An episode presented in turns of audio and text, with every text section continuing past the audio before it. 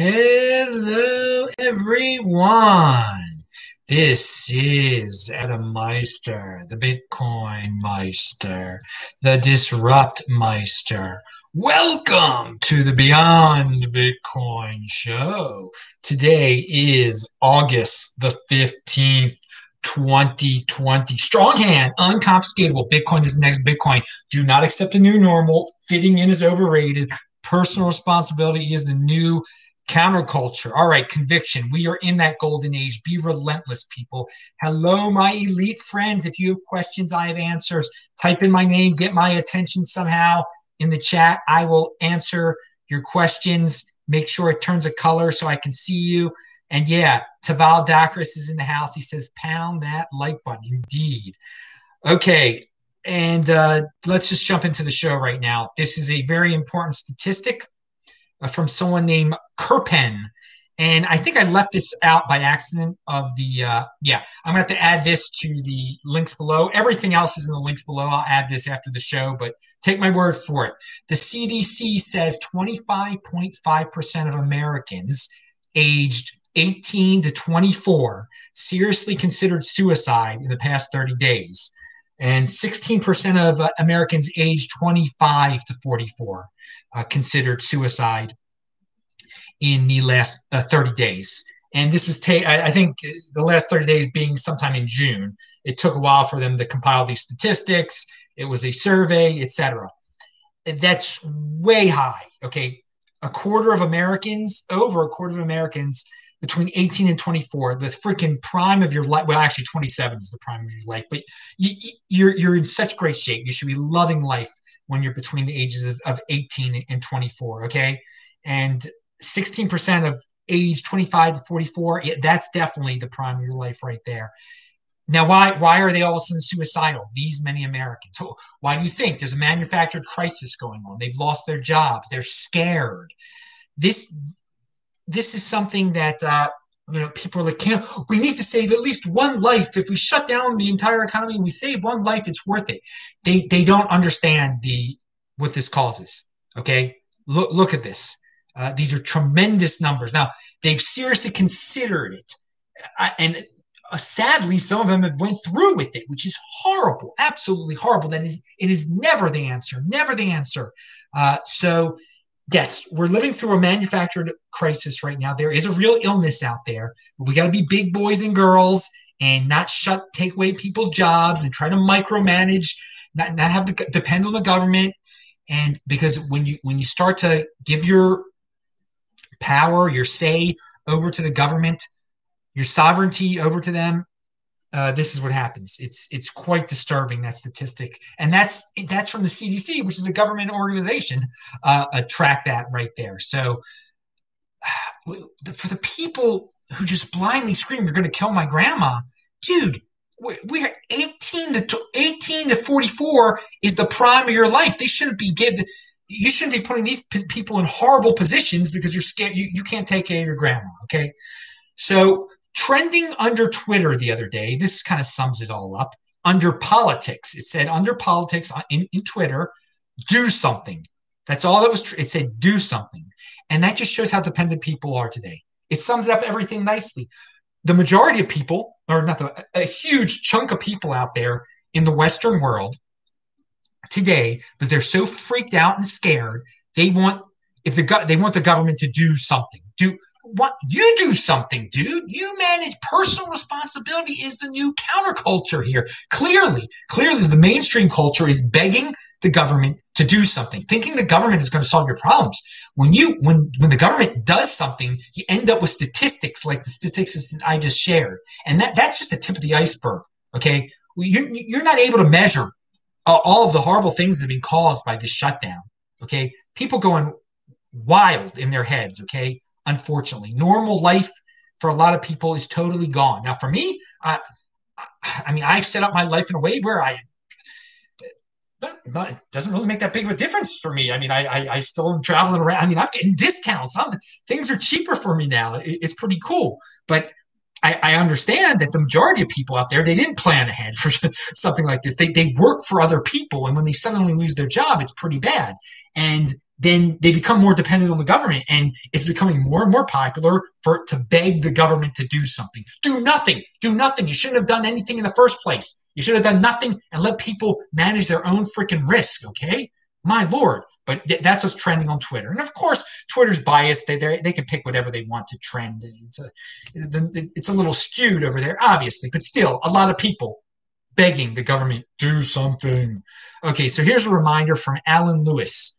Weird pandemic where you have to where you have to constantly browbeat people to remind them how bad it is. Good point there. It is kind of a weird, you know, when you think about a pandemic, you don't think you have to constantly remind people how bad things are. But that's what's going on. The government constantly reminds us of how bad things are. The media reminds us of how bad things are. Imagine if the government and the media uh, and the social media freaks out there, if, if they weren't reminding people how bad things were it would be as if things weren't very bad, were they? And because things aren't very bad in terms of the virus, they're not bad. They're not, people die. That's life, okay? There all sorts of uh, challenges have come about in uh, modern civilizations, illnesses, storms, natural disasters, etc. We deal with it. We aren't constantly reminded about it. It is manufactured. The hysteria is clearly manufactured, and uh, it's a it's a bad sign uh, was the next thing. The hysteria will be, even be bigger, won't it? And more and more people are going to fall for it, aren't they? Keep speaking out against it. Keep being a unique beast and speaking the truth, people. All right.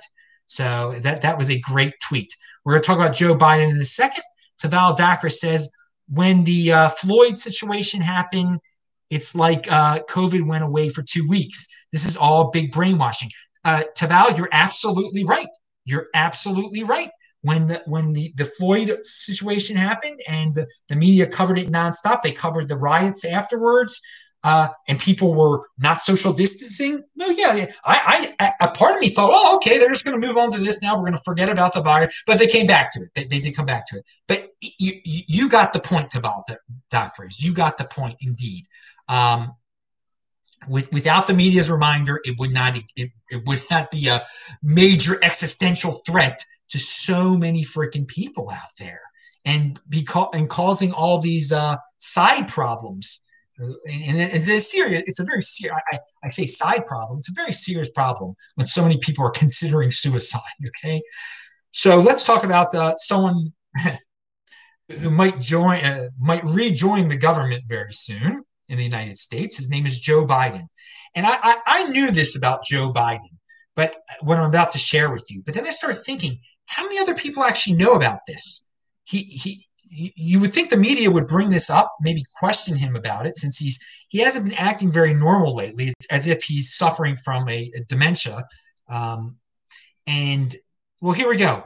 In 1988, Joe Biden suffered two brain aneurysms. I'm not making this up, people. One, and I've done this for one on the right side and one on the left.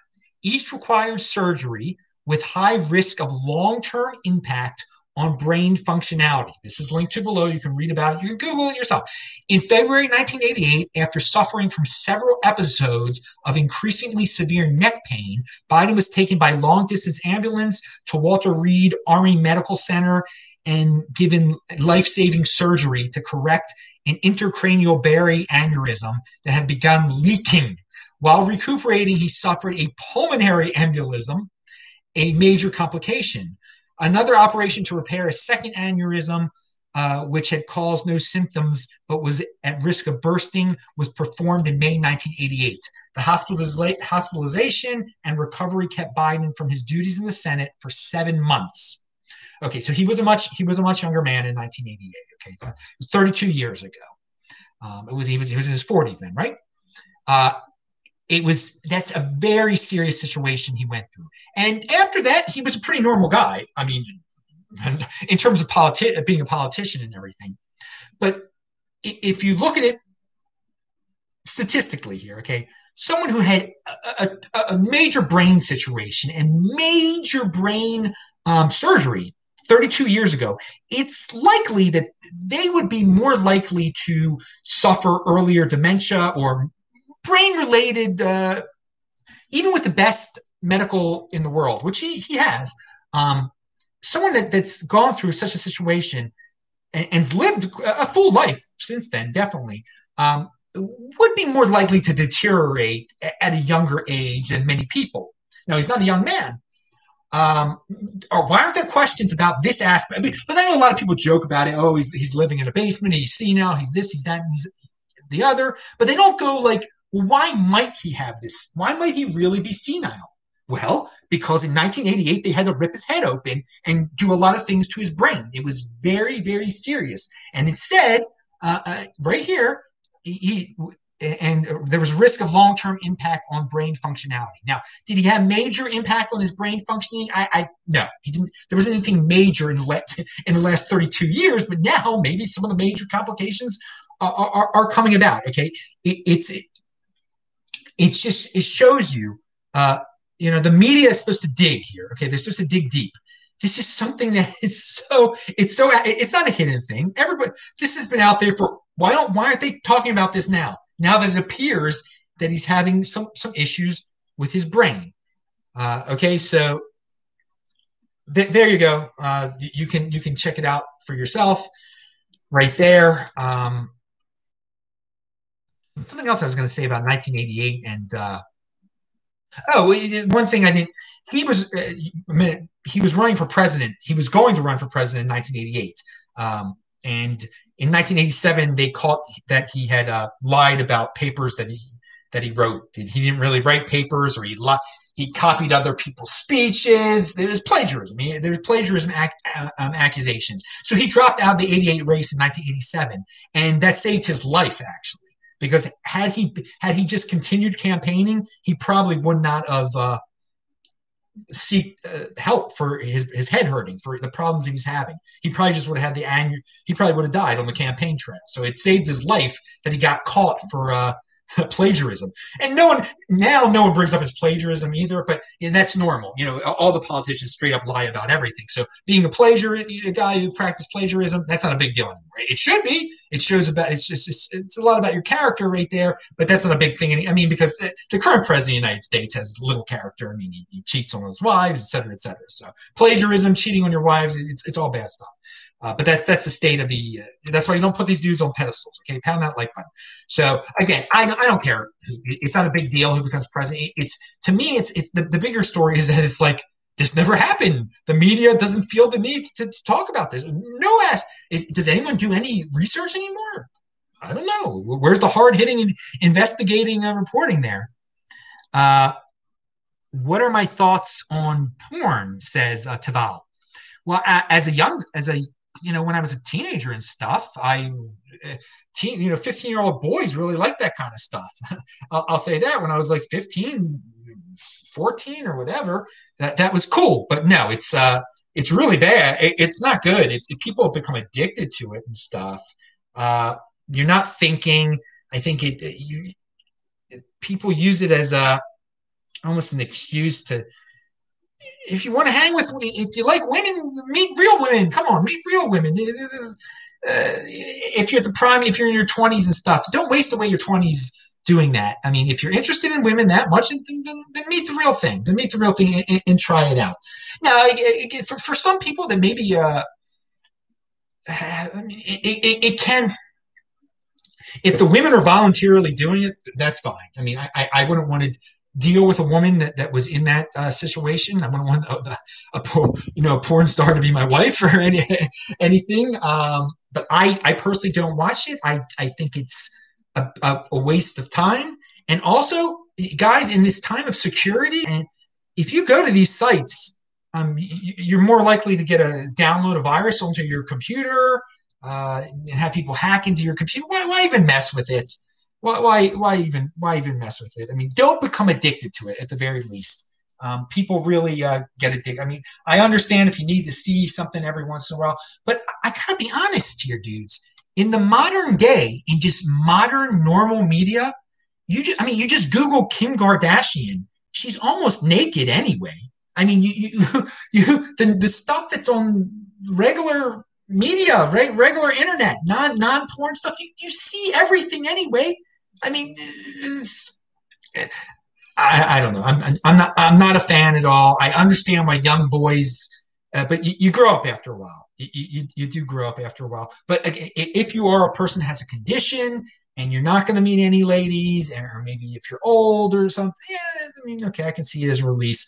But if you're in your prime of your life, don't, don't, please don't become addicted to it. All right. Good. In, interesting question. Interesting question there to Vala Doc Race. Now, it's, the, it's a good question for the Beyond Bitcoin show. It really is. No, and and I think if you know a, a, a, lady who's going into it, who's interested in, in, stripping or in, in porn, and they can make a lot of money, eh, you know, when they're in the prime of their life, but you got to tell them that this this is your reputation here. That if you're if you think you can go back to normal life after this, um, you really can't. I, I don't see how psychologically they can, and, and you know, many men will. There are some guys that are going to accept them, but those might not be quality men. They, they might get rejected, and they might not end up with what they. Why do they need the money that desperately um, in the first place? Uh, is, is another question. Uh, is I, I, discourage ladies from look. I, I, I don't look upon that as a, a, a, good profession to get into whatsoever, and guys to, to try to avoid it at all costs. Uh, and it's, it's on, I will say this I mean, it, it's un- unfortunate that people don't have the option right now to go to the strip club anymore. I think they're all, or they in, many cities they're, they're totally shut down. Um, and, and, that was and that was a fun thing to do when I was 20 years old. I, I liked I liked going to the, the strip club. That was a that was a cool thing. I mean, because you couldn't drink yet, but you could go to the strip club, so that was that was kind of cool. But I learned early on, like, wait a second, I can just get the real. I don't have to pay. I don't. Why am I paying a cover to see naked women? I I can see naked women for free if I you know meet women and get them to get their clothes off for, for me. You know, like a, in a social situation. So, uh, but again, some guys some guys get you know Las Vegas is just so. Oh God, it is uh, all over the place. It's just it's the stripping and the pornography. It's it, it's it, and God and people just go to an extreme there. They, they just take it all out there and, and, and, to a level that they never would before just because they're in Vegas. They, personal responsibility, dude. You, are going to end up in trouble in some of those situations in some of those strip bars. And by the way, when I was in 20, when I was 20 years old and I went to the strip bar in Baltimore, I had, I almost ended up in big trouble. Um, I think I told this story before. Two of us were 20, two of us were 21. I mean, we're, we grew up together and everything. So the 21 year olds were, were, were pushing or giving us beer were, were handing the beer over to us. And this bouncer, who was like 400 pounds, he came over to us and he threatened their lives. so um, we, we stopped doing that. I, I remember. All right, found that like that. Going back, going. I, I remember play this at two X people. If you don't, you know that that that was a little interlude there that I didn't plan the, the, the stripping uh, pornography part. But hey, play, if you don't like that, we're going to get to back to the virus stuff right now. And so you, if you're watching this tape, you can jump all around. We're gonna get to Israel. It's a, it's an hour show. It's an hour show. So there's you can please play it at 2x. Please skip around. It, it, it, the subject matters. They're all linked to below. The links that tell you more. There's nothing about stripping below that. Okay, I can add something if you'd like me to. Now, um, and yes, so I've not been to a strip club since I was 20 years old. Uh, so, all right, now here's a uh, the the great Alex Berenson has a great thread. I'm going to read it real fast about the about the virus. It is it's really good. It's it's really good here. Okay, I'm increasingly convinced that the virus is a creation of the media technology complex. No, I don't mean it's not real or it was bioengineered. What I mean is aside from a couple of weeks in a handful of cities worldwide, including the world's media capital, the overall effects of this epidemic have essentially been impossible for the average person to see without a microscope. Hospitals are not overflowing, bodies are not piling up in the streets. Most of us will never know anyone under 55, 65, 70 who has died of COVID. Uh, but instead, many people feel like the world is ending. Why? More than anything else, it's the obsessive, almost sordid fascination with death counts, updated in real time and presented without context average, without the average age of the victims, how many people generally die in a year, etc. Why are we counting deaths this way? We've never done this for any other illness, never. And there are lots of reasons, but maybe the most important is that we're doing this largely because we can, because the technology now exists to aggregate these counts almost instantly. And then both conventional and social media are blasting out these figures, not just every day, but every second from the C- from CNN uh, to Death Meter to the New York Times uh, heat maps to everyone screaming on Twitter. True story. At this point, uh, the virus worldwide is slightly worse than a bad flu year. Pound that like button. That is linked to below. Couldn't have said it better myself. It's media manufactured hysteria. So let's go back to, to life in general. In life, in life, most people settle. Okay, they most they give up. They settle. There's a guy out there named Don Watkins. I linked to his channel below. I learned about him from Yaron Brook. Again, I don't, I'm not a slave to the algorithm. I actually look up people that are mentioned on shows. So I found Don Watkins. I'm still exploring him a little bit, but I, I like what he said here. Okay. That your goal should be you're only going to settle when you're when you're 100% happy or when you're 99% happy okay? That that's when you sell. Just you keep striving. Most people the point you know 100% 99% that, that's pretty darn good okay for settling at that point. But most people out there i mean they settle they're like ah, okay this is my life. I'm 33% happy. That's it. This is the way life is. I'm fitting in. I'm not i'm not striving for four. And that's how you become a slave of fitting in. And you start to worship authority. Because you settle you settle on, on where you are in life in terms of happiness uh, in terms of accomplishments and you just let other you just like i'm throwing in the towel i'm going to do what everyone else is doing i'm going to listen to you know what, what, i'm not going to think anymore there's no need because i'm 33% happy i don't need to additionally think so th- this is this is a term i'm going to use more of i think. Don't settle just do not settle ne- never never settle never give up but what we have today in this in in this world is mo- most people definitely settle. Now, Taval again says the scary part of this the whole virus predicament is that we've now set uh, we've we've now set any new virus that appears now will have the running in our homes for yeah so you're saying that the next one that comes up will have us running in our homes for lockdown like we're in a penitentiary. Yes, I, I, I agree that this has set the stage for a, a future one uh, that uh, people will be even more freaked out because that is uh, this is like the base level right now. Okay, it's it, has been set, and, and unfortunately, people go, oh, at that time we we panicked. So yeah, that that's that's what we do in these situations. Terrible. But uh, again, that, that's why we, we need to speak up now and just say how ridiculous this is and try to, to teach people that, yeah, just keep, keep on using your heads. keep on using your heads. Now, I got an email because I've used Lyft before. I, I, I don't have a phone. I, I do it through my my laptop. Um, I've had to when, when I had to use it in uh, in Spokane. Spokane, good good place, good place. Uh, but because so Lyft emails me, and of course, since Lyft is a major corporation, they they have to do this SJW stuff. So they have Valerie Jarrett is on her board. So it looks like I get an email from Valerie J- Jarrett. Okay, and you can look at the blog post that, that basically says the same thing Valerie Jarrett said in her email to me. uh, let, let, me uh, let me uh, get to the point here. Transportation access for Black communities uh, is what this is about. Uh, they're virtue signaling that they like black people, and you know, look at us. We we, we care about black people. We're going to talk about uh, transportation in black communities, and we have Valerie Jarrett on our board. So you know, we're awesome. We're SJWs. we're virtue signaling. Uh, so I, here, I, I agree with some of this message here, though. I want I want to break it down here. As a community, we need to remove the barriers that prevent people from accessing essential necessities and opportunities, which is why today I'm excited to announce that I will be chairing a new initiative called the LyftUp Access Alliance. Lyft is joining forces with impact driven organizations that will connect us to individuals who can benefit the most. So, Lyft is uh, giving some poverty pimp organizations uh, some publicity. They're probably giving them some money. Um, it could be much simpler, okay? If, if you want to give people access to transportation, okay, in, in a time where the government is interfering in everything, all right, and, and, and this is what you do.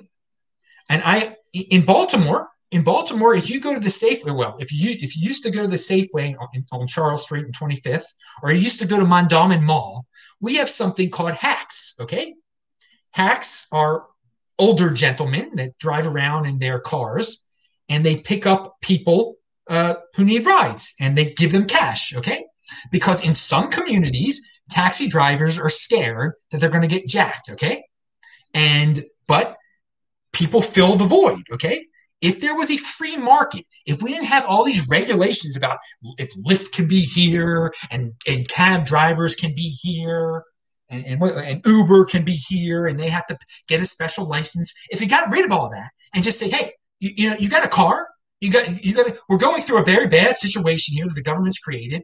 We're going to get rid of all the regulations for, they should get rid of them forever and ever. But okay, I understand they need the bribery of, of the cab companies and Uber to bribe them and Lyft to bribe them, et cetera, et cetera. Because it, when you have these regulations, it keeps out entrepreneurs. And you, you say you're concerned about people in, in, in the black community that, that aren't making money now. Okay. So what this would do if you got rid of all the regulation, instead of Lyft, your virtue saying signaling saying, hey, we're going to give all these free rides to people, which they're not exactly going to do. Um, just you know, get rid of the regulation and let any any guy in the community just drive around, and if someone needs a ride, you give them a ride. You, they give you five bucks, you give them a ride. You make a deal right there, then and there. Okay, that's how you do. It. Now that that has the now in some cities, they I think in Baltimore they actually do crack down on the hacking and, and, and stuff. It's again, it's it's illegal illegal rides. That's what hacking is. So in Baltimore, sometimes you'll see people doing this. You know, they, they, they're, they're looking for the hack. Uh, but so you know, Lyft is Lyft has the virtue signal. They, they have to say they care. But I mean, th- this is a real answer. I'm giving you the real answer here. Okay. So yeah, they list uh, all the people that they're teaming up with. Oh, my Brother's Keeper Alliance, U.S. Black Chamber of Commerce, NAACP, uh, United. I can't say that word. College Fund. oh man, I, I remember at, at the, my, my school, they they my my high school, they would sometimes uh, bring up the United, I'm not going to say that word, college fund. And the, the guy in charge of our school, he was called, he actually was called the headmaster. That they've gotten rid of that term now, the head. But at private schools, they'd have headmasters, and he, he was this old dude.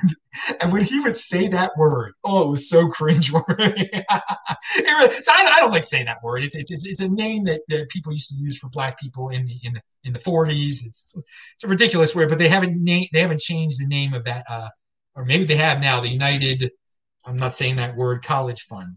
Now, uh, uh, together, we will provide access to 1.5. This is the fine print.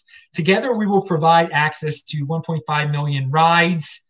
Okay, that is the fine print. Yeah, I'll get to that. Helping underserved uh, Black communities to get a network of critical resources and services to ensure that we all emerge stronger and more empowered on the other side. Again, if you want black people to be stronger and more empowered, then get rid of all this regulation. And Let them start their own businesses. Okay, like their their own uh, car service businesses. Okay, but right now they can't, and you've taken away their other. You know, some the, some had jobs, and you've closed down where they worked. So, uh, and okay, so they let's get to the small print here. Lyft and its LyftUp programs and partnerships will collectively help provide access to an estimated 1.5 million car, bike, and scooter rides, calculated based on average cost of each mode through 2024 to help people in need reach food, essential jobs, and services. Okay, so they're they're not giving away 1.5 million uh, car rides tomorrow. It's over uh, a, a, a four-year span, and it includes scooter rides and uh, and bike rides. All right. Very, very nice virtue signaling. You're, you're great. Um, dude, the get rid of regulation at a time like this. You'll see all sorts of uh, new businesses prop up in all sorts of community, be them uh, black communities, white communities, Asian communities, whatever. But hey, Lyft, you virtue signaled, and uh, you have Valerie Jarrett on your board, and thus, uh, I guess you don't have to pay the, uh, the the blackmail to certain organizations or as much as you would and you won't get uh, BLM like uh, protesting on your front stoop or something. I don't, I don't know. Okay, so on a so people want the government to do something. If they got rid of uh, regulation, that's undoing something. So that's great. That's the government do less regulation is less of the government doing something. So I mentioned on, on the previous show that Donald Trump got rid of uh, some rules, uh, federal housing rules, uh, which allowed the federal government to interfere on a local level and place uh, public housing in suburb, go out of its way to put public housing in suburban neighborhoods. Uh, purchase housing and let people live there for free who could never afford to live there and thus had no responsibility, uh, no no skin in the game whatsoever. So, and I have seen this in so many times, being in Baltimore City and uh, a little bit in the county too. When when you when you give when you give housing away for free, and they and people don't understand how to take care of it, they have no skin in the game. They don't take care of it and the, the behavior is is, is incredibly uh, antisocial, to, to say the very least. So Trump knew if he got rid of this, he's really into appealing to the suburban housewives, okay, because they hate him, and he he knows they like safety, and he does know that they, there are a lot of people out there in the suburbs are tired. Uh, for the last twelve years, all of a sudden, uh, since uh, Obama became president in 2008 or a little bit after that, uh, all of a sudden there were all uh, public housing was popping up all over these, these neighborhoods where they're 300 400000 dollar houses and bringing down the value and, and, and bringing very irresponsible people to the neighborhood okay and so he says the suburban housewife will be voting for me. They want safety and are thrilled that I ended the long running program where low income housing would invade their neighborhood. Biden would re would reinstall it in a bigger form with Cory Booker in charge. Okay, so the media was forced to cover it after he said this. Because as I, I think they're hesitant there, so they try to spin the, the race angle. Of course, they try to spin the race angle on it, but uh, it, this is it is not. This is a responsibility thing, dudes. You give you, you give anybody free housing, okay? They're not going to take care of it like uh, the person who paid four hundred thousand dollars next door, okay? Um, so uh, I, I bring this up again because they the media did cover it, but then it disappears again because this is something he's on to something here. He, he is on to something. This does appeal to people. So when he's throwing it in their faces, and he, he that's really the, the, way he phrased it there is totally in your face type of thing. The media is going to try to spin it at that point, but then they forget about it again. They, they're going to so we'll see how this we'll, we'll see how this develops here. But but it's interesting that it did it did come it did because it is a major it is a major change. It is, it, it is definitely now he should have done this when he became president. It, it should have been changed right away. Again, it, it's not doing something. It's getting rid of something that was already done. There shouldn't there shouldn't be federal housing interference on, on the local level. There shouldn't be public housing. Period. Period. All right. Pound that like button. Now, here is uh, Lou Holtz, an old school uh, college football coach. I agree with what he says here. We got to move on with this country. He's talking about college football. The players want to play, the coaches want to coach, but the president said no because it's the safe thing. Okay, uh, Lou, this is this is great. It's finally someone in sports is speaking up against this ridiculousness that's out there. Now, college football, some of the conferences have already said college college conferences are already shutting down. All right, football has been canceled at the Big Ten, and how are they going to fund their programs? How are they going to fund their athletic programs?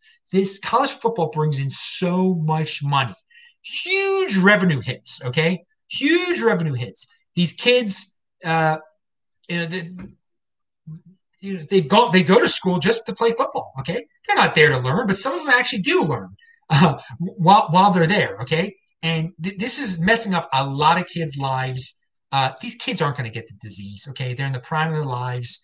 It's ridiculous the overreaction, and these are all self-inflicted wounds by these colleges. Do they expect a federal bailout? I mean, college football generates huge portions of the athletic budget of, at some of these schools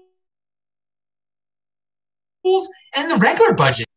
Things are going to be, you know, there's no normal if you're a normal person, but for these colleges, there's going to be a new normal if they're totally cutting off their, their revenue source. I mean, it's insane. It's insane. And so Lou Holtz, good for you. And Jerry Jones, good for you. What you said here, the Cowboys plan to play at their their home games in front of fans. So the NFL is going to have a season, but no one knows if uh, they're going to be fans in in person and Jerry Jones, the owner of the Dallas Cowboys, says he plans to play all their games in front of uh, fans. So yeah, that that huge stadium, close to hundred thousand people, could fit on in it in the right configuration. Yeah, the, he, he, why don't he have fifty thousand people in it? I, he should have a hundred. I have no problem with him having hundred thousand people in it. Okay, why not? It's just people make the choice on their own. If they want to go see the Cowboys, they go see the Cowboys. So uh, we'll, we'll keep an eye on that. Let's let's government shouldn't say, "Oh no, you can't fill your your, your hundred thousand state seats. You can't have anyone in your hundred thousand. These baseball games are ridiculous looking. Uh, good job by the Orioles, by the way. This shows you when you play a 60 game season that should be 162 games. Uh, and teams that are bad, like the Orioles, can get off to really good starts. We'll see how it goes, baby. I'm I'm enjoying that aspect of it, but it's sad to see Camden Yards empty. It should be filled. Um, well, it wouldn't be you get my point. I mean, there should be people there. There should be people there. They're playing well. It would be there'd be quite a few people there. All right.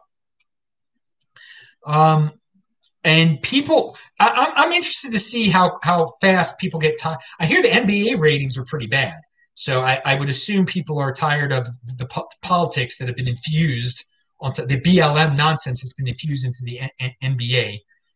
Uh, I, I don't I don't watch it. I don't have I don't have a team. I don't care. Now, uh, I don't waste my time with that, nor should you. Okay, if you're going to waste time on politics, by the way, and you really shouldn't, but you, you, you can't make a change at the federal level, okay? Um, I mean, unless you're like a, a billionaire, and then you can have some influence, I guess. But if you're not a billionaire, which I think most of you are, local level, okay? Local level, you change your city council a little bit, you get some ordinances, uh, rid of some ordinances, you get rid of some regulation, you, you can make a difference in your life, a, li- a little difference. I don't think it's worth the time at all, though. I don't think it's worth the time and effort. But I'm just saying, you, if you if if you're a politics addict, okay, do a little local, okay, and see and see what you think. That'll make it a little bit of a difference. I think it can. All right. So we live in an unthinking world if TV or the YouTube al- algorithm generates an ad, okay, it doesn't mean it's true. If you blindly believe every ad that you see on TV, every ad that you see on YouTube, you feel the need to click on it, you feel like, oh, this looks like a good deal. Just because it's if it's on TV, if it's on YouTube, it must be true. And I should buy this. I should consider this.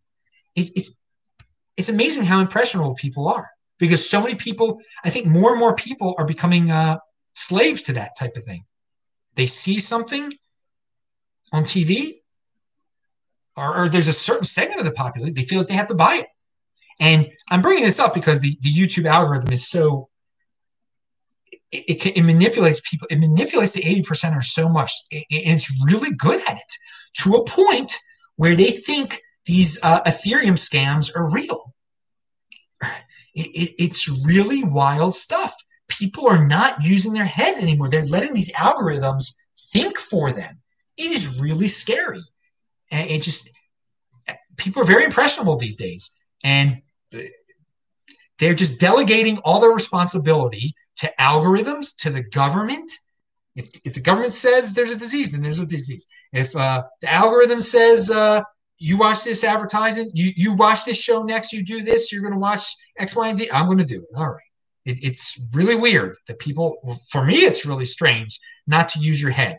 So you are definitely a unique beast if you're still using your brain. Remember, you unique beast, and you if you want to use your brain, check out all the links below. This week in Bitcoin was awesome. We had Al's lacrosse on, David Bennett and Adam Hoddleberry were on the Friday show. Uh, this you're watching this on my backup channel. Obviously, my main channel has been back since uh, the middle of June. DisruptMeister.com, you can see everything combined. Sportsmeister.com, you can listen to everything combined. Um, I do some flashback shows here on the backup channel during regular week, so uh, just click on Proud Zionist Jew there, and you'll, you'll see some of that stuff.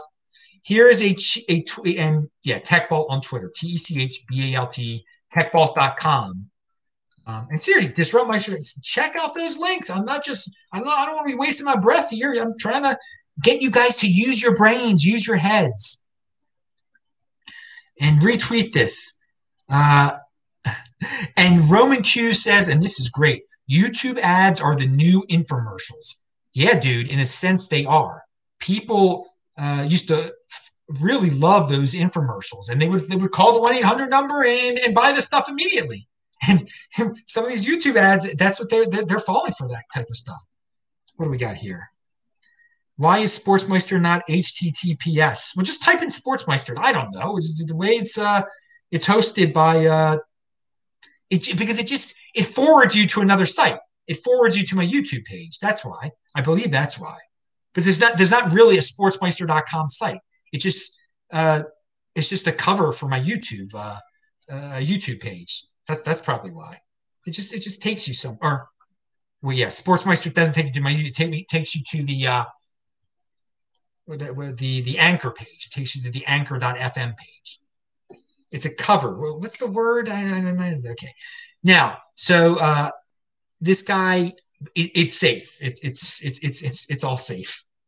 Now the this is just an anchor page. Now, Anchor, the the podcasting company. The default math class in high school should be statistics instead of calculus. That's from A. Austin. I agree with that, man. Uh, if only more people understood statistics. We're seeing that not many people get statistics at all. They are totally clueless. Uh, I, I, I, think it would be a, a great, uh, great for the average American to have a better grasp of statistics. And statistics are actually uh, it's easier than it's easier than calculus. It's, it's easier than calculus. I think more people will be better off taking a statistics class than taking a calculus class. Buying over crying is, a, is something I just came up with. Uh, it, it's the true in motion lifestyle, baby. Okay. Buy in, instead of just being there, being a tree and screaming, water me, crying, water me, water me, government. The tree says, the tree says to water me, but if you're in motion, if you're buying, baby, you find your own water. You create more water and you freaking sell that water, baby. Because th- that that's the different lifestyle out there. So be in motion. Don't cry in the Bitcoin. All these people crying about Bitcoin. You should be buying Bitcoin instead of crying. And just you shouldn't be a tree begging for water. You should be in motion find your own water. If you have to move from your, uh, if you have to move from Cleveland to to Nevada, then you got to do it. All right, uh, and, and, then you find your own water and you create more water and you sell that freaking water. Pound that like button. Now, Alex Berenson quotes a uh, CUCK, who is actually, I think the CUCK is from New York. And apparently, this guy was serious about the statement that I'm about to read. It, it sounds like it's a joke that he's he's making fun of New Zealand, which you should be. You should be shaming New Zealand. But no, this guy's really praising New Zealand. New Zealand just had its first four cases in 102 days. So she, the prime minister, locked down Auckland immediately. The whole darn city for four people. That's fearless leadership. I'm so jealous. That no, you're a, you're a CUCK. You are definitely a CUCK. CUCK. If you think a whole city should be shut down because four people got sick and no one had been sick for 102 days. To shut, shut down beautiful Auckland, one of the most beautiful freaking cities I've ever been to in my life. That woman in charge of that country is a disgrace and is, is, is a micromanager, power hungry, power trip. What, what, a, what a joke. What a joke that is. But look, they're fans like the CUCK in New York that think that's a good thing, that think that's fearless leadership. That isn't leadership. That's panic. That's weak hand. That's hysteria, man. All right. Now, and shout out to my, my buddies in New Zealand who are watching this right now, too. Uh, we got someone in Australia. Speaking about lockdowns, you're in Melbourne. That's that's sucking lately. That's one of the most beautiful cities, also, and they're in in the southern hemisphere over there in uh, Oceania. They're really uh, panicking And it's not even that big of a there's four people are sick or something. Okay, Ben Shapiro says, okay, here we go, guys. Big difference between absentee ballots and universal mail-in voting. Let's go over here, okay? Ben Shapiro sums it up. Absentee ballots are requested by voters. Universal mail in voting involves the state sending everybody a ballot. So, this is what happens. Everyone knows that the United States Postal Service is horrible. It shouldn't even exist. It should have been privatized a long time ago. You got these dudes, they deliver the mail, they in apartment buildings, they throw it on the freaking floor. Okay. So, if you have absentee ballot, if you're scared, if you're scared about going to a voting booth and getting sick, you request an absentee ballot. It's not hard to do. It's been going on for years and years and years. What hasn't been going on for years and years and years is that you and these voting lists. I have seen voting lists before. Okay, in Baltimore City, there were voting lists. There were people that were like 100 years old listed on the list. They were dead. They were clearly dead. So you send it to the 100 years old house, and it just someone else lives there then. So maybe that someone will vote for them right? They're, they're not they're not very the lists are not very efficient. Okay, now it's not the biggest. It's not. It's it shows you how inefficient the government is. They can't keep uh, track of uh, who should be you know who's really a registered voter or not. Okay, but it really doesn't cause a big problem unless unless you send ballots to everyone listed on your list because some of the people don't don't live where they say they live anymore.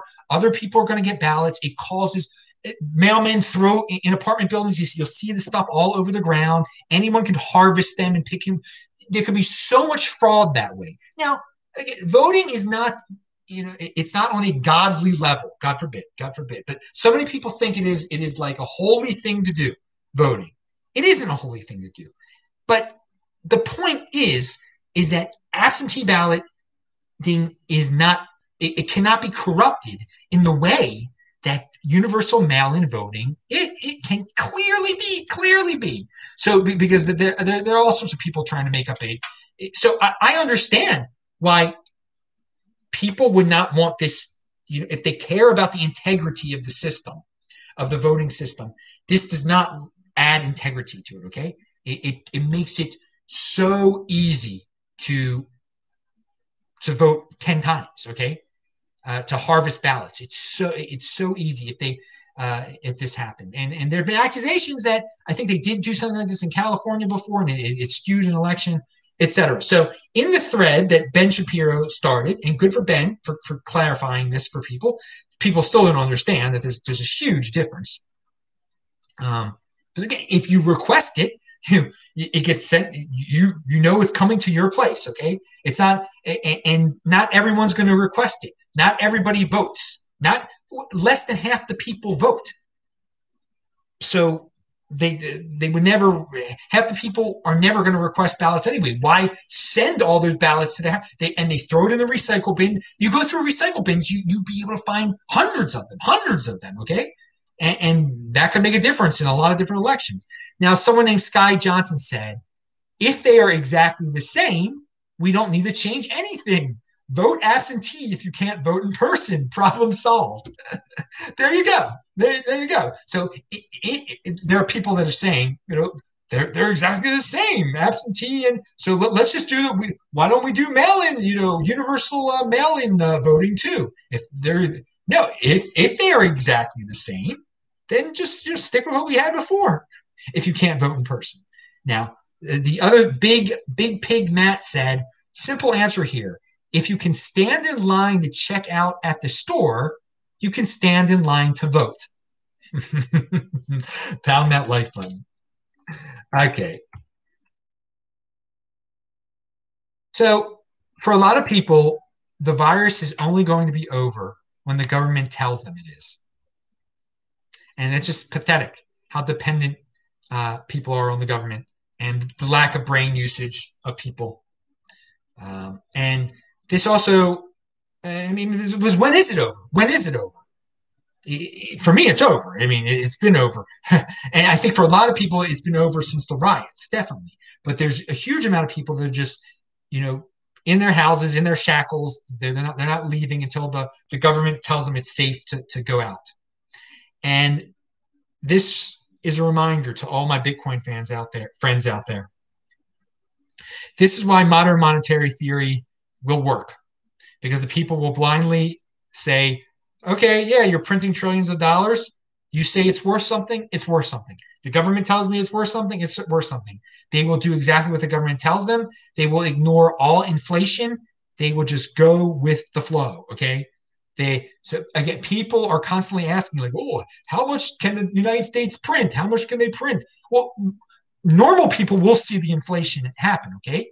But these other people that worship the government, they'll just be like, fine, yeah, whatever. It's dollars, it's worth something.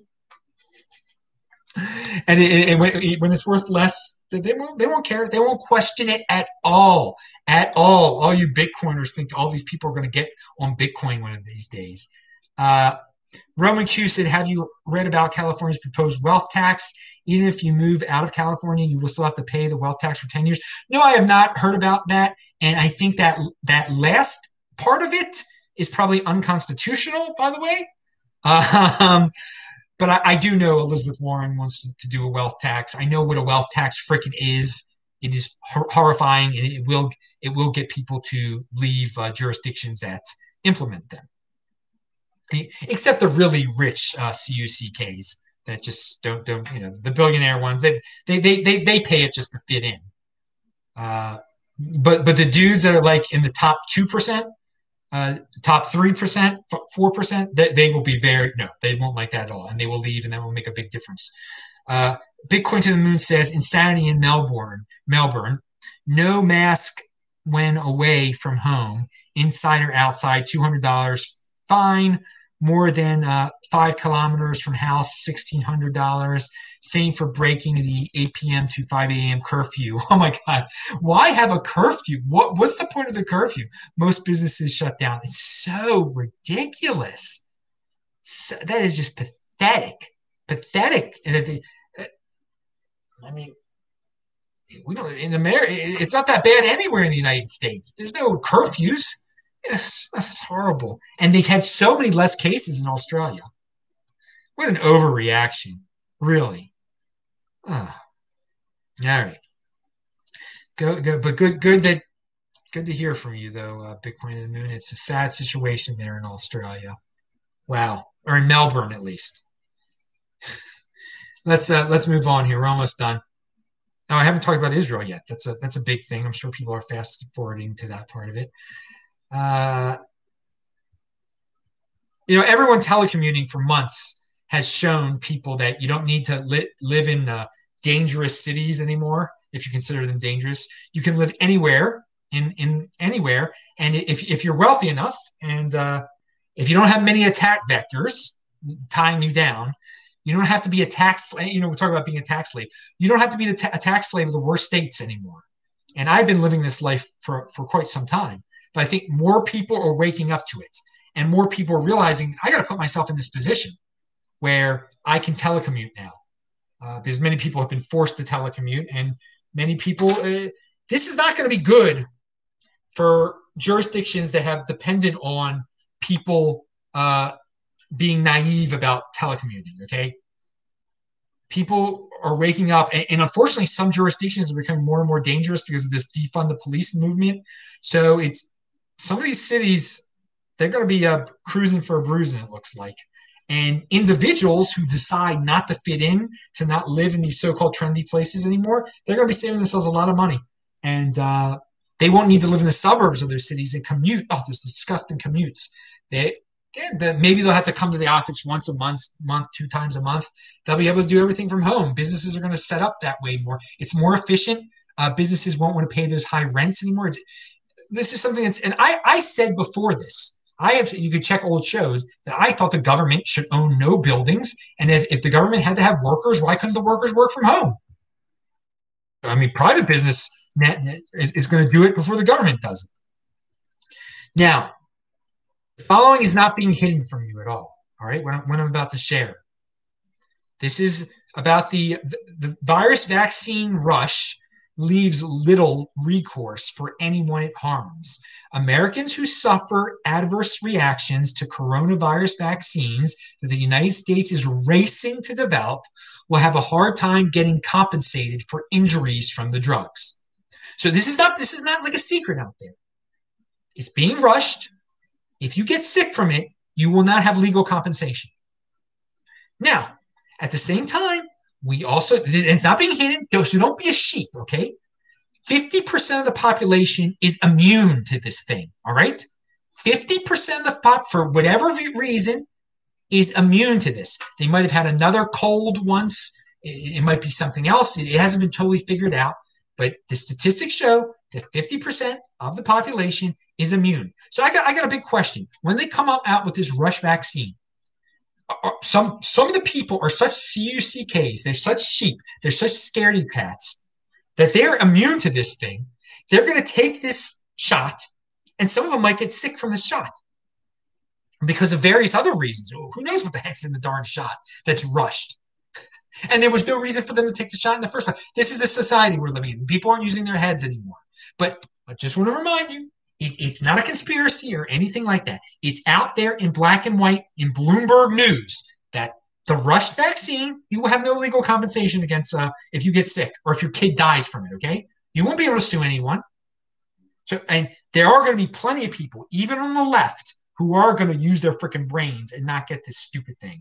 Um, but there are going to be plenty of people who are immune to it already who are going to get the thing, who are going to get the needle in them. So good luck. Use your freaking heads. So I would never, ever, ever get a rush vaccine. It's so, so ridiculous of, of, of something that's not a life-threatening disease. now, the United, the United Arab, Arab Emirates and Israel, um, it's been announced they're going to sign a peace treaty, and it's uh, the the Trump administration worked this deal out apparently. Now, I, I just the biggest but my biggest reaction is if any other administration would have done this, it would have been such huge news. They would have been praising the president, Nobel Peace Prize, etc. Maybe not to that level because it's it's not like UAE is bombing Israel or they've never had direct conflict per se. I mean, United Arab Emirates uh, probably in the past has funded wars against Israel, etc., etc. And for the last few years, there's been um, there's been Israelis that have gotten into the United Arab Emirates, and there's been some informal talks that you know they're not at war. Uh, but now it's going to be official. They're going to have embassies and open travel. Finan- you know, United Arab Emirates is a very wealthy. That's Dubai and all that. Uh, you know, the big skyscrapers. They, they, they all, all this money has gone into th- that area, and a lot of money is in Israel. A lot of technology. So if they, you got to admit if they if there's cross pollination between the two countries, that's a good thing. That's a good thing. Okay, it help it helps both countries. It does it it, it, it financially. It, it, definitely helps uh, both countries and uh, other other Arab nations uh, like Bahrain and Oman probably are going to follow. Now, why, why is this happening now? Why is this happening now? Iran is a is, is an enemy of Israel. Uh, Iran is an enemy of the United Arab Emirates and Oman and, and Bahrain also. So you're, you're going to see the, these countries, uh, they're coming to their senses in, in, one way. They, they, they want uh, technology from Israel. They Maybe they want uh, protection from Israel too, from the Iranians. Uh, I, I, don't think UAE has a very good uh, military. Israel does. So I'm sure this deal, there's going to be technology that's going to be shared. Uh, perhaps there's be some def- defense. Uh, Israel will, will go to if, if United Arab Emirates is attacked, maybe Israel will attack the. I, I don't I don't know all the ins and outs of the whole darn thing. So what did Israel have to give up? Israel didn't have to give up a darn thing. Um, this is one of the few. You know, usually Israel just uh, gives up a bunch of stuff and they get a piece of paper. What Israel said is that they're not going to a- annex Judea and Samaria. Um, now, the funny thing is, if you've ever been to Judea and Samaria, like I have, if you've been on the ground, it's clearly part of Israel. Okay, it's it's it's it's already part of Israel, but eh, for them to officially annex it, that would that would bother some countries, et cetera, et cetera, et cetera. So, I mean, the situation on the ground hasn't. And so, some people are. I mean, I would I would love if Israel said we're annexing this. To me, I, I think they, they should they should. Okay, Um, they should say we're, we're and I think it's just being delayed, the, the announcement, or maybe they're going to use another word one day, or they're going to wait till 2030 to say this is part of Israel. Okay. It's part of Israel. Okay. Judea and Samaria. Watch the video. I actually re uploaded the video, the one Bitcoin show that I did from Samaria on January the 10th, 2019. It's here on the uh, Proud Zionist Jew channel now. I upload, coincidentally, it was totally a coincidence or maybe my mind, I was reading uh, Netanyahu's mind. I uploaded the video before this peace treaty was announced. Okay, oddly enough, Like, again, my video is not about Bahrain. I mean, my video is isn't about United Arab Emirates. It's about uh, Judea and Samaria. So and, and uh, yeah, so I, I, if this really comes about, if everything gets signed, I I would consider going to United Arab Emirates now. Now but beforehand, I, I have said on the show before, I, I had no intention of ever going there because uh, they, I think you have to say what religion you are when you when you when you land, and they, you know, I, I didn't want to get in any troubles there. But if they're going to be friends with Israel and recognize Israel as a normal country, which they should, and Israel, then I'll, I'll think about it. I, will I'll definitely think about it because they're they're they're clearly becoming more Western and, and, thinking more in a Western direction, in, in a freedom direction, and one would assume and they have some policies that are pretty ridiculous over at UAE uh, still, for, from what I've heard. But uh, I've gone from saying I will never go there to now thinking about it after after this uh, after this situation. Uh, so we'll see. Uh, you, ne- you never know. So this is a, this is a very interesting. It's interesting. It's it's not. It's not like if they had a peace deal with Saudi Arabia. It's not like if they had a peace deal with Iran. Um, it, it's not to that level, but it, it's something that's going to lead to other Arab countries having peace deals with Israel and economic prosperity being spread. And I think that's I think that's good, and, and freedom being being spread, perhaps. All right, so we'll we'll see what that we'll see what that leads to. We'll see what that leads to. By the way, uh, mass movements are so tempting now for people. We're living in a time when individuals are so unique and so rare that just the default, I mean, default is always collectivism, but like people are getting meaning from joining the BLM mass movement or the you know, Trump mass movement or just, just blindly not thinking for themselves anymore. Uh, uh, hey, and Derek said, I've really thought about this for a while. Is religion a form of collectivism? Yes. Yes, it, it, it, it is it is on, on a it, it is it is definitely a form of uh you, are a member of, of a collective there. Yeah. You, you, you de- you're, you're following certain rules. It, it depends what level you take it to how much of a collectivist you are it, it can be totally it can be totally uh, collectivism uh, in a religion. I mean it, definitely definitely. It is it is a it is it's, it's definitely a form of it. It's definitely a form of it. it's and you can take it from to in a pretty extreme form to not so extreme form where you're where you're in a, a pretty much an individual with, with in, in in the collective where you where you can you know where you think for yourself but there is still a connection to a group of of people. I mean uh, is anyone truly ever a hundred percent individual? I mean they're a member of a family. They have to look out for their family. They have to so still you should strive to be the biggest individual that you, you possibly can be that you possibly can be. Individualism is it is quite an accomplishment. So um, at the same time what religions do there is some uh, moral clarity in that that religions bring to people okay? And so if you're going to join a collective uh, if you've got to, it's better it's probably better to be more involved with a uh, one that's got some morals than some secular uh, insanity one. All right, but those secular collectives become religion. We go back and forth. All right. So so in, interesting interesting thought on your part. Now, oh my God, it's we got to get this show done with, dudes. I, I got to go to sleep. Now, uh, but are more people joining religions now?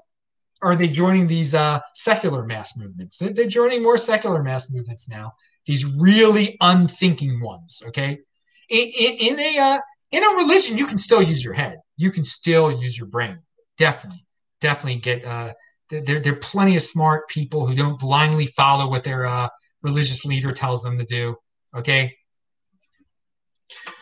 All right. Now, uh, Biden wants to have a national mask mandate. Just continuing the uh, hysteria. Living is risky. I mean, that, that's what I when when when someone wants to have a national mask uh, mandate or when people want to have curfews just just use this line. Living is risky. Living has always been risky. Let's just let's move on. Oh god. Be compliant to the experts. That is just the uh that's the lot that unfortunately instead of people saying living is risky they, they say no I'm compliant and I'm, I will blindly worship what the experts, the so-called experts, tell me to do. Uh, Karl Denninger is linked to below market ticker. As I've said before, he's he's got uh, statistics saying that uh, we're we're getting close to herd immunity into some uh, some parts of the country. Uh, suppre- herd suppression, and he goes over why if, if why we're there. I'm not going to get into all the numbers that dude knows that dude definitely knows what he's talking about. I I read a lot of different people. He his grasp of statistics, um, he's got pretty much got the best grasp of statistics of anybody uh, that's been talking about this virus. He doesn't get national coverage. He should. Kanye West running for president. I, I think uh, some people are spazzing out about it. I think the people that are spazzing out about it um, do not give black people credit at all. They think, oh, if he runs in a place where there are a lot of black people, black people will, will vote for him instead of Biden because he's black. Dude, come on. it's the most ridiculous thing in the world. People will vote for, sure, people will vote for Kanye because he's a joke candidate or whatever. Uh, if your candidate can't win an election because a joke candidate is winning, uh, then f- figure out something else, okay? Don't, don't these people are so freaking everything is so identity politics in some people's mind is, that if someone like a joke candidate runs and he happens to be black, they get paranoid they're going to lose the black vote. it, it, it's so mindless. This identity politics is so mindless. And him running for president shows how mindless it is, shows how these political hacks are just base everything on race and, and base everything on the collective. And that, that they freak out that, that a black guy is running and that, that could hurt the Democrats. It's nonsense. It's nonsense. Uh, my thoughts on Kamala Harris. I don't have much to say. It's not a shock that he picked her as the vice president. She stands for nothing. She has successfully, I mean, she's very close to sleeping her way to the top now. Um, she, to the, I mean, the highest political position on, on earth. She, she'll end up being president if, if Biden gets elected president. Uh, so, yeah, she has slept her way to the top. Uh, so she's attained that goal uh, almost, and she she does she will say anything. She will so I, I don't think if she actually became president, since she stands for nothing, she just the highest bidder will tell her what to do. So the the the the virtue signalers in Silicon Valley, they like her a lot, you know, since she's from California, and they get to feel good. Oh, a black woman, that makes me feel special. Um, so they they'll like uh, bribe her to to not be as mean to the uh, mean, quote unquote, mean to the, the, the, big tech. Big tech will probably be happy if she ends up being president. She stands. She, she, I mean, I mean, she clearly has radical views and everything, and but she she, she won't implement them because she'll whoever pays her the most, whoever. Um, and I just want to say, she's very similar to the women who sleep with Trump. Um, they sleep with Trump for power and glory, and that's what she did. She slept with Willie Brown for power and glory. So it be it's very very interesting. It's very interesting because people don't like Trump because you know he's all oh, these women. He goes from one woman to another. Well, she's the kind of woman that that's that's on the other side of the equation. All right, so it's a dirty, disgusting game. She's played it and he's played it. There's not there's not much difference between the two people. Uh, they, they both stand for very little now uh, and, and are willing to do anything for power sociopathy, sociopathy right there. All right, defiance over compliance. We're going to lead over to the question here. You're saying personal responsibility is new counterculture is is more relevant than ever in 2020. Yes, it is Bitcoin to the moon, and we're going to end this. We're going to end this on a 2020 note from Chris Black, who's a very honest uh, dude in, in the uh, in the, the cryptocurrency space. He speaks his mind. He's not scared He's and he's been on my show quite a few times. 2020 will be remembered as the year that fear and guilt completely overwhelmed logic and common sense for the 80 percenters. I added that for the 80 percenters. So again, 2020 will be remembered as the year that fear and guilt completely overwhelmed logic and common sense. You don't have to let use your logic, use your common sense. That involves using your head, dudes. Because if you don't use your head, you you will succumb to the fear and you will succumb to the guilt that people are trying to throw into your face constantly. Guilt is this has been a huge year of people trying to guilt people and you got to have a strong hand against that stuff and just laugh it off. People call you the big racist word. You just say, okay, yeah, great. Uh, move along, dude. Move along. Call me racist. That's fine. Uh, you will not be guilted. You will not be shamed. You will not be feared. You are a unique beast. If you're in the Bitcoin overlay, you cannot be canceled. I'm Adam Meister, the Bitcoin Meister Disrupt Meister. Remember, subscribe to this channel, like this video, share this video, pound that like button. You get this show every freaking Saturday night. We'll be back Sunday on the main channel with the One Bitcoin Show. Friday is This Week in Bitcoin on the main channel. Conviction, dudes. Uh, I'll say hi to you guys in this chat. Spread this on Twitter. Spread this all over social media. People got to know. People have to know that this backup channel is live every Saturday night. Thank you.